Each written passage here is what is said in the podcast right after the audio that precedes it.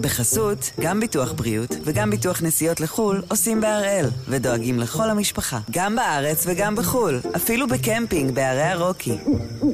כן, גם שם, כפוף לתנאי הפוליסה וסייגיה ולהנחיות החיתום של החברה. היום יום ראשון, 21 באוגוסט, ואנחנו אחד ביום, מבטן 12.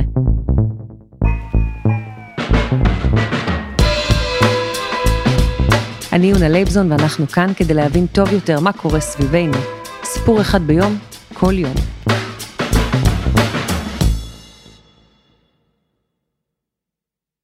בעוד פחות מחודש, ב-15 בספטמבר, ייסגרו הרשימות לבחירות לכנסת.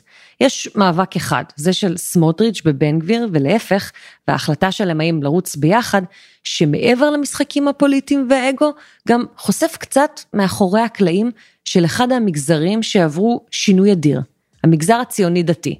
ציבור הכיפות הסרוגות, שהיה פעם מזוהה באופן מוחלט עם המפד"ל, משנה את פניו וגם את הייצוג הפוליטי.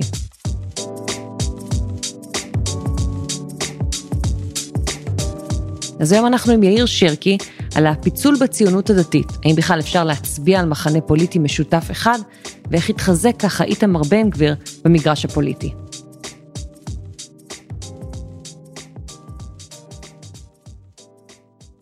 אהלן שרקי.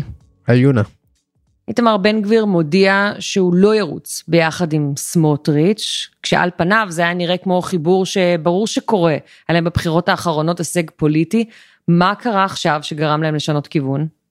תראי, בכנסת הקודמת מה שמעניין היה שבן גביר נשאר בחוץ כי סמוטריץ' ובנט כרתו ברית ורצו יחד.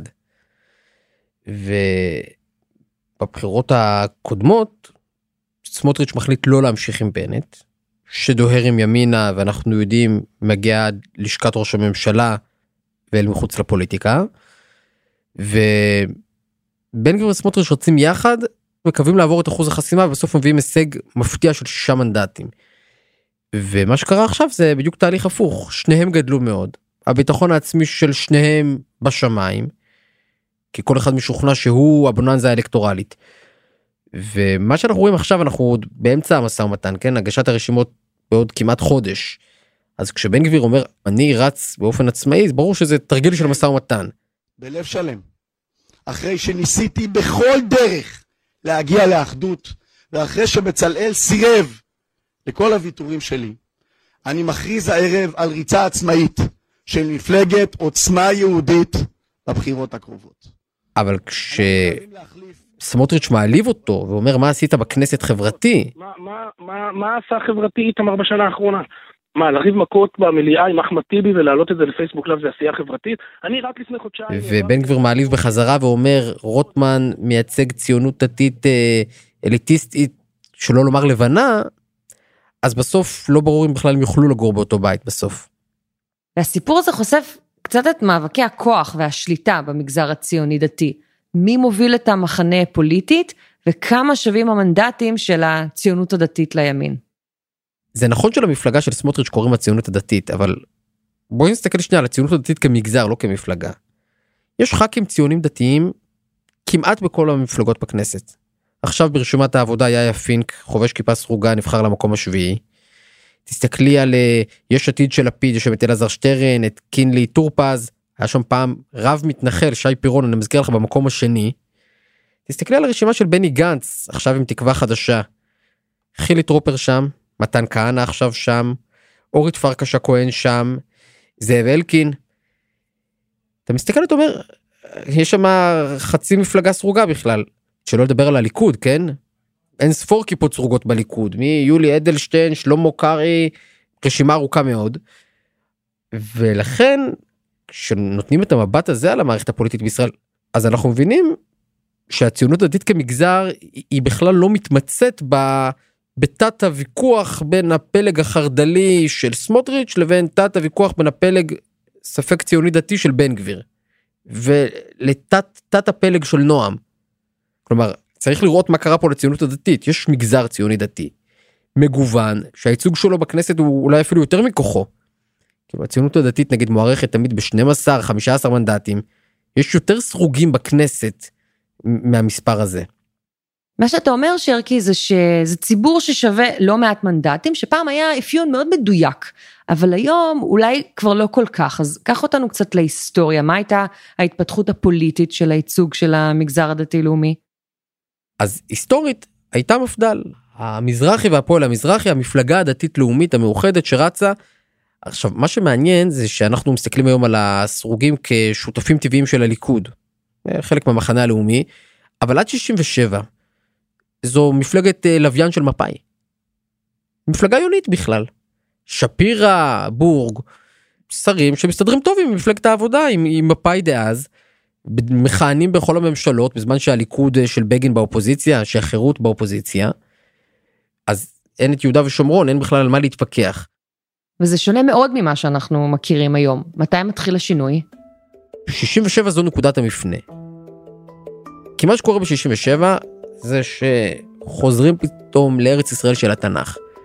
ויש אקסטזה מטורפת. וכשחוזרים לשילה ולחברון ולבית אל, אז, אז זה, זה מהלך שהוא גם מהלך דתי והוא גם מהלך פוליטי. ופתאום הרבה אנרגיות פוליטיות הולכות לשם. המהפך מתרחש קצת אחרי ו- וזה מתיישב בול עם אותה רוח. ואז אנחנו רואים באמת את הברית של, ה, של הציונות הדתית של המפד"ל שעוברת פתאום להיות ברית עם הימין. ופתאום המפד"ל כבר לא רק בכיס של מפלגת העבודה ובטח אחרי המהפך היא שותפה סופר לגיטימית של בגין. וגם למפד"ל קמים כל הזמן פלגים ומרידות ואתגורים מימין בתוך הקהל הציוני דתי. כלומר הציונות הדתית צוברת כוח מתמקמת יותר במחנה הימין יחד עם הליכוד ודווקא אז מתחילות בעיות פנימיות בתוך הבית, שגם מתחדדות יותר על הרקע הזה, מה המחלוקות העיקריות? אם המפעל המכונן של הציונות הדתית זה מפעל ההתיישבות, אז שתי הטראומות הגדולות זה אוסלו וההתנתקות. או שלוש טראומות, ימית, אוסלו וההתנתקות. כבר בימית רואים שכמה אז מצד וכמה התחייה, כי הימין מבצע הרי פינוי אה, אה, יישובים בפשרה טריטוריאלית. ולאורך כל השנים האתגורים האלה תמיד מגיעים מתוך התחושה שהימין לא מספיק ימין.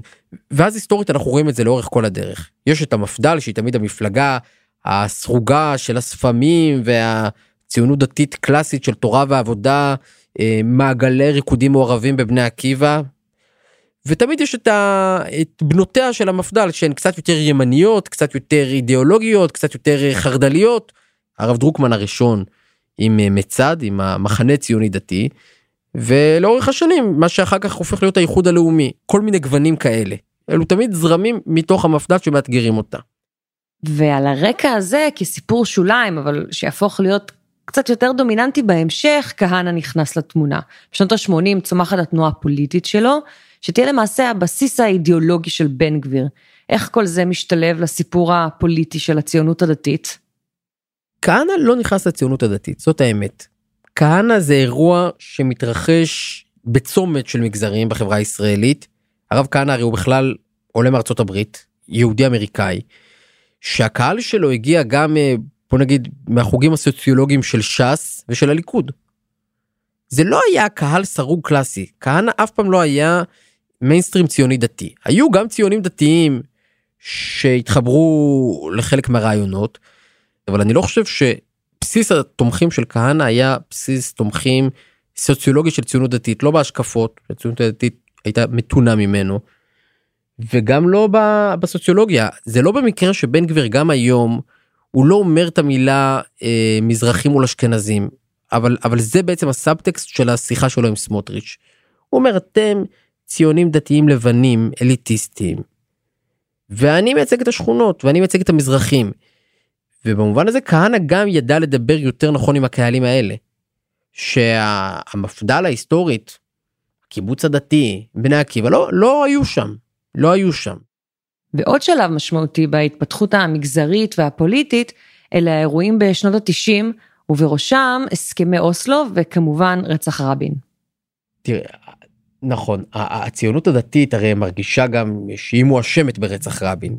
ועוד פעם, כשמסתכלים על הפרופיל של יגאל עמיר, זה גם לא פרופיל ציוני דתי קלאסי. זאת האמת.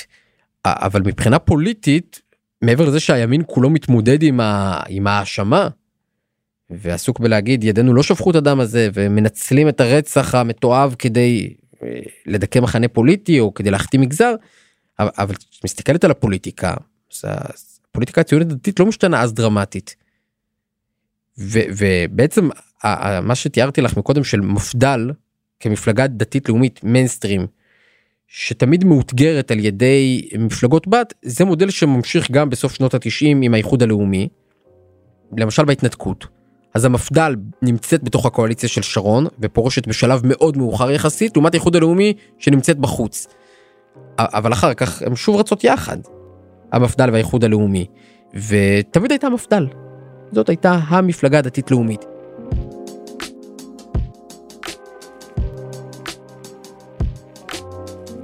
חסות אחת ומיד חוזרים עם המהפך הגדול שעשה בנט, ומה השינוי המשמעותי ביותר שעבר הייצוג של הציונות הדתית, שמשנה את כל התמונה.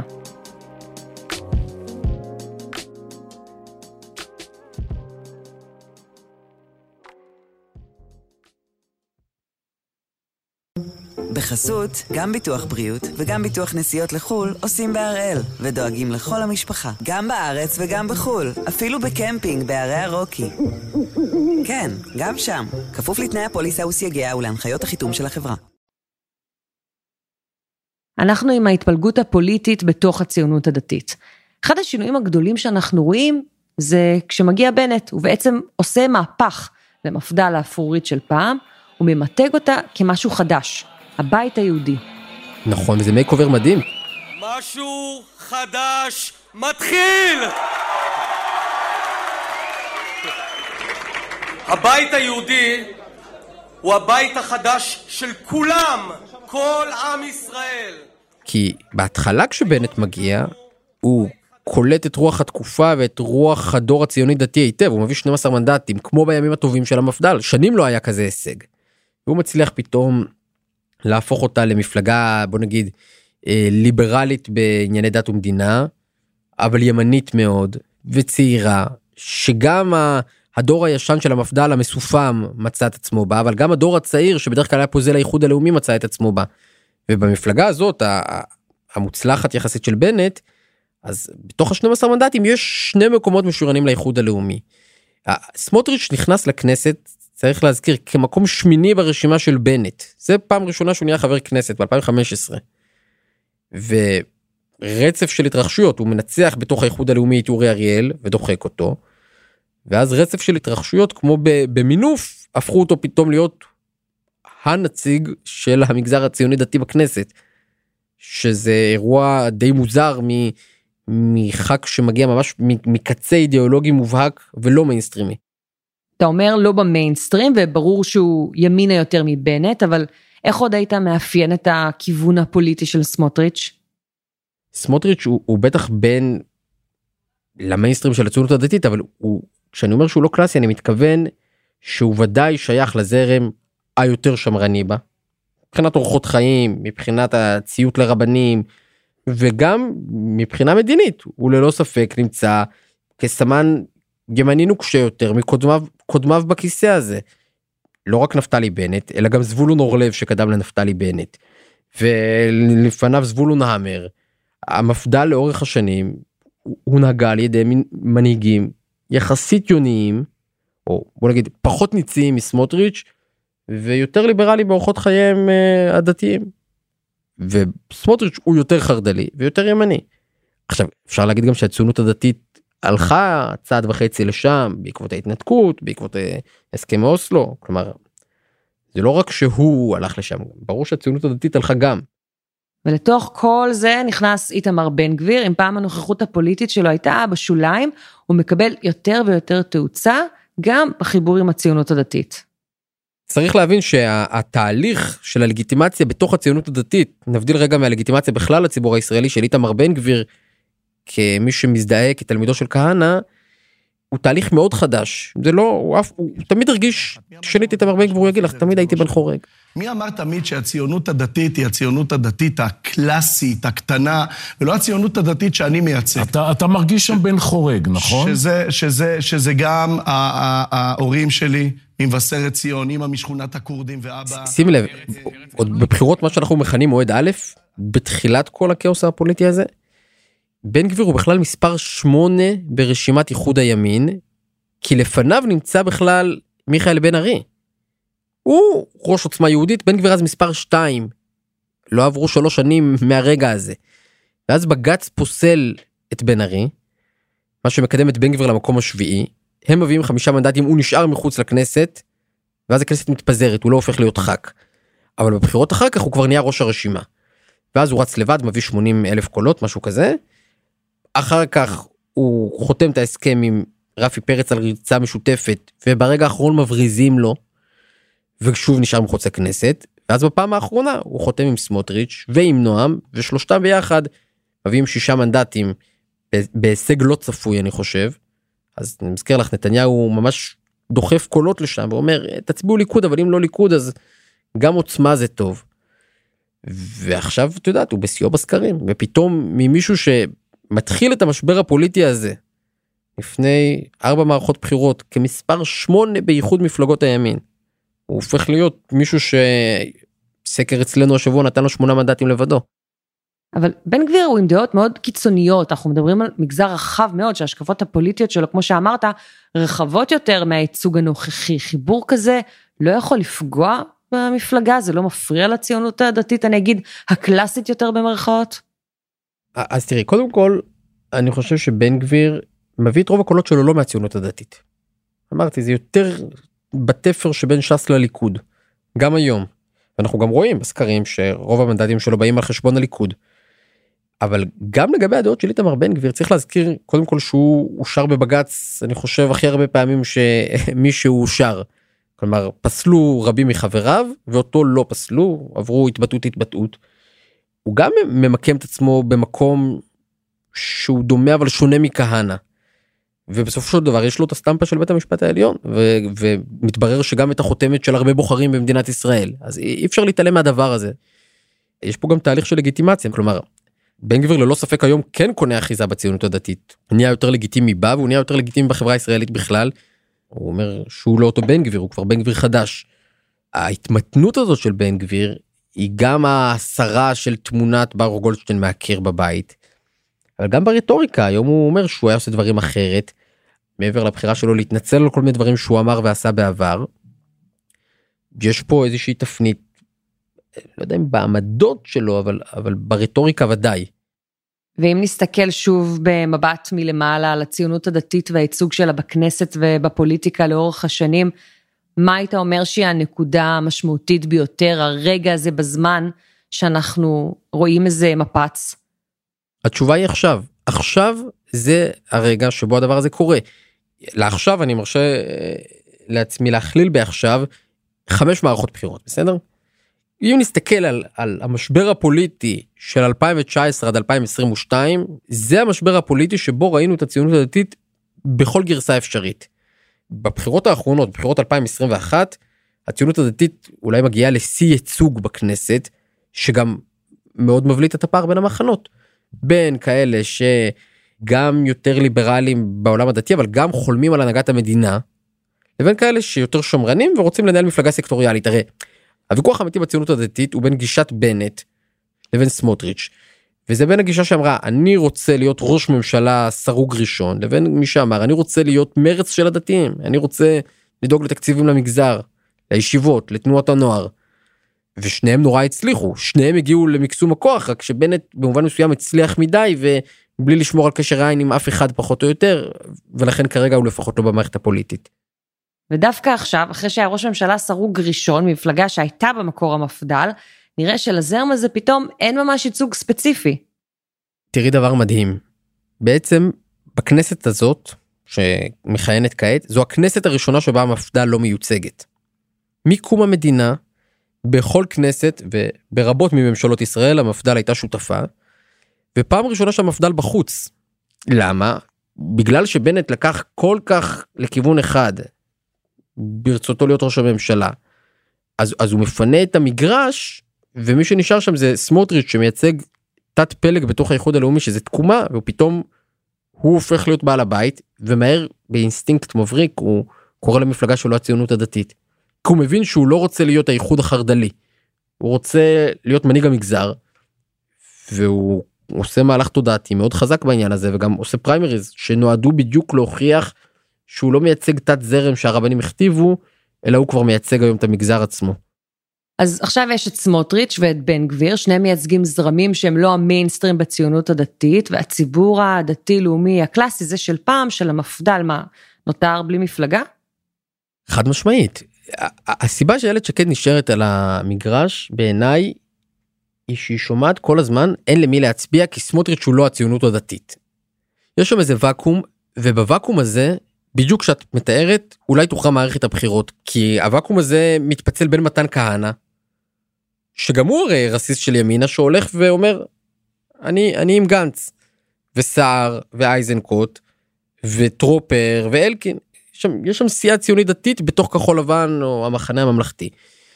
ובדיוק הציונות הדתית השני מנדטים שלושה מנדטים ציונות דתית ליברלית מתונה לא ביביסטית ימין רך לא משנה איך תקראי להם הם אולי הקבוצה האחרונה שעדיין זזה בין המחנות המבוצרים כל כך. כאילו מערכת בחירות חמישית גרם לא זז בין גוש לגוש כולם כבר יודעים באיזה גוש הם. יש אולי שני מנדטים שלושה מנדטים שמתלבטים מי אלה? בדיוק החבורה הזאת הציונית דתית הקלאסית שהיא לא סמוטריץ' אבל היא גם לא גנץ והיא לא היא בטח לא בן גביר והיא גם לא ממש ביביסטית אבל היא גם לא לפידיסטית אז מי היא? היא החבורה שיכולה להכריע את הבחירות. שרקי לסיום איך הבחירות הקרובות ישפיעו על הציונות הדתית? אני חושב שהציונות הדתית חוותה פה בחמש מערכות בחירות בתוך פחות משלוש שנים איזשהו תהליך התבגרות מואץ של אמור לקחת לא יודע 15 שנה. והיא פשוט ניסתה את עצמה בכל וריאציה אפשרית והמסקנה היא ש, שהציונות הדתית גדולה ממפלגותיה. הציונות הדתית כמגזר הרבה יותר גדולה ממפלגת הציונות הדתית. היא אי אפשר לכלוא אותה באיזשהו ייצוג פוליטי היא באמת פרוסה היום כמעט על כל המפלגות בבית אני חושב שש או שבע מפלגות עם, עם נציגים סרוגים וגם המגזר הזה הוא, הוא, הוא באמת כבר גדול מכדי uh, להיות שייך לבית פוליטי אחד והוא מגוון מאוד והרצף בתוכו כל כך עשיר וכל כך הקשת היא באמת כמעט של 180 מעלות שאתה יכול למצוא מארגוני הלהט"ב הדתיים ועד uh, מפלגת נועם הם כולם אנשים שהם משתייכים לספקטרום הזה של הציונות הדתית. פשוט צריך כציוני דתי אני אומר צריך להשלים עם הדבר הזה. במקום כל הנהי הזה על השבר בציונות הדתית היא פשוט גדלה ויש בה מקום ליותר.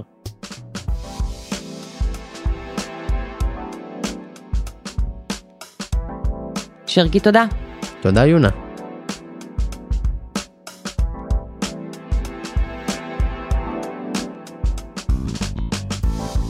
וזה היה אחד ביום של N12. אנחנו גם בפייסבוק, חפשו אחד ביום הפודקאסט היומי. העורך שלנו הוא רום אטיק, תחקיר והפקה רוני ארניב, עדי חצרוני ודני נודלמן. על הסאונד יאיר בשן, שגם יצר את מוסיקת הפתיחה שלנו. אני יונה לייבזון, מחר יהיה כאן אלעד שמחיוף.